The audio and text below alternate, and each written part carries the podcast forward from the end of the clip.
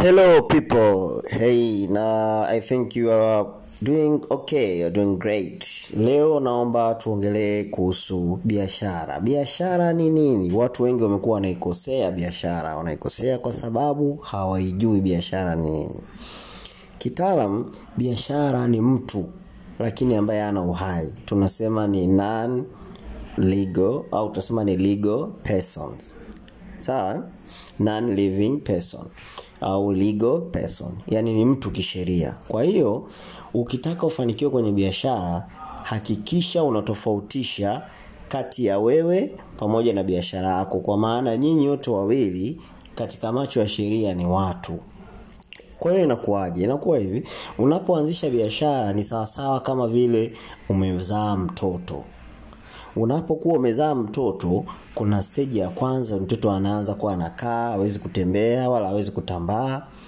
Kwa hiyo utakuwa unamlisha, unamvisha, unamsaidia kwa kila kitu. Yule mtoto anakuwa anaenda anakuwa. Kwa hiyo ni biashara yetu sasa hapo inakuwa.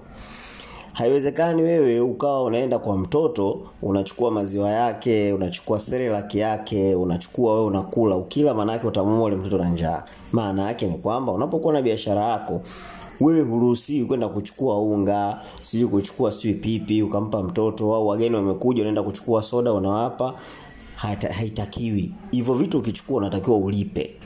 Sawa? Kwa kuchukua hivyo vitu ni sasa na kuchukua unga wa uji wa mtoto au kuchukua maziwa yake na kula nyinyi familia. Maana yake mtamuua ule mtoto na njaa.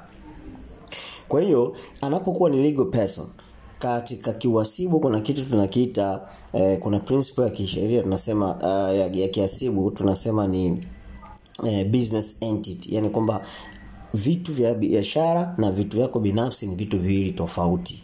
Kwa usichanganye hivyo vitu kwenye biashara. Wewe unapoendelea kufanya shughuli za kibiashara wewe unakuwa ni sehemu ya wafanyakazi wa ile biashara kama wafanyakazi wengine. Kwa hiyo unachotakiwa kulipwa wewe ni mshahara. Kwa hiyo katika biashara yako tenga kiasi fulani ambacho utakuwa unajilipa wewe kama mshahara. Kama uko peke yako ndio unaisimamia ile biashara, unaiendesha ile biashara, una kibanda chako cha Tigo Pesa, cha Airtel cha nini, basi wewe huo unajilipa mshahara. Usichukue hela nyingine, haikuhusu. Hiyo hela ni ya hiyo biashara, ni ya huyo mtoto, ni maziwa, ni ni selelaki ya huyo mtoto. Usiguse. Sawa? Unapomaliza kila mwaka unafunga mahesabu ya ile biashara na kuangalia je mwaka huu tumepata faida au hasara? Sasa kufunga mahesabu inategemea.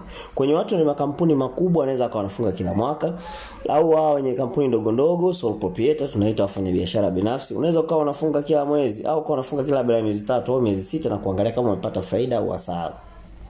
Sasa kile ambacho kinapatikana faida au hasara cha mwisho wa mwezi yani zao la ile biashara unaweza ukajitunuku wewe uliyetoa mtaji wa kuanzisha ile biashara.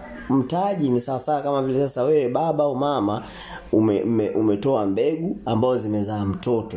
Kwa hiyo mtoto ule amekuwa anakutunza wewe baba au we mama ndio hiyo faida. Kwa unaweza ukasema katika hii faida naamua kuchukua kiasi asilimia fulani kama vile bonus kwangu kama vile malipo ya ule mtaji niliouwekeza kwenye biashara.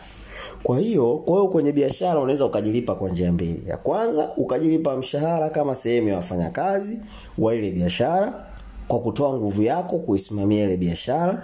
Lakini pili, unaweza ukajilipa kutokana na faida inayopatikana na ile biashara kama sehemu ya bonasi au kama sehemu ya, ya, ya, ya zawadi unayopewa na ile biashara kwa kuwekeza mtaji wako ndani ya ile biashara. Kwa hiyo basi ndugu zangu, naomba tusiwe tunachanganya shughuli zetu binafsi na shughuli za biashara. Za kwako za kwako, za biashara na biashara. Kwa hiyo somo letu litakalofuata tutatuzungumzia sasa ule mtaji ulioweka kwenye biashara. Ule mtaji ule ni nini kwenye biashara. Sawa? Eh? Hiyo litakuwa ni somo letu la episode linalokuja. Nashukuru sana. Kama kuna maswali, kama kuna nini basi njoo kwenye CPA Isa Masudi kwenye Instagram page yangu, niandikie pale kuenda kwenye DM niandikie message alafu then tutazungumza tutapeana ushauri kuhusiana na maswali mazima ya kibiashara Kwa hiyo ndugu zangu napatikana kwenye CPA Isa Masudi kwenye Instagram lakini vile vile napatikana CPA Isa Masud kwenye Twitter.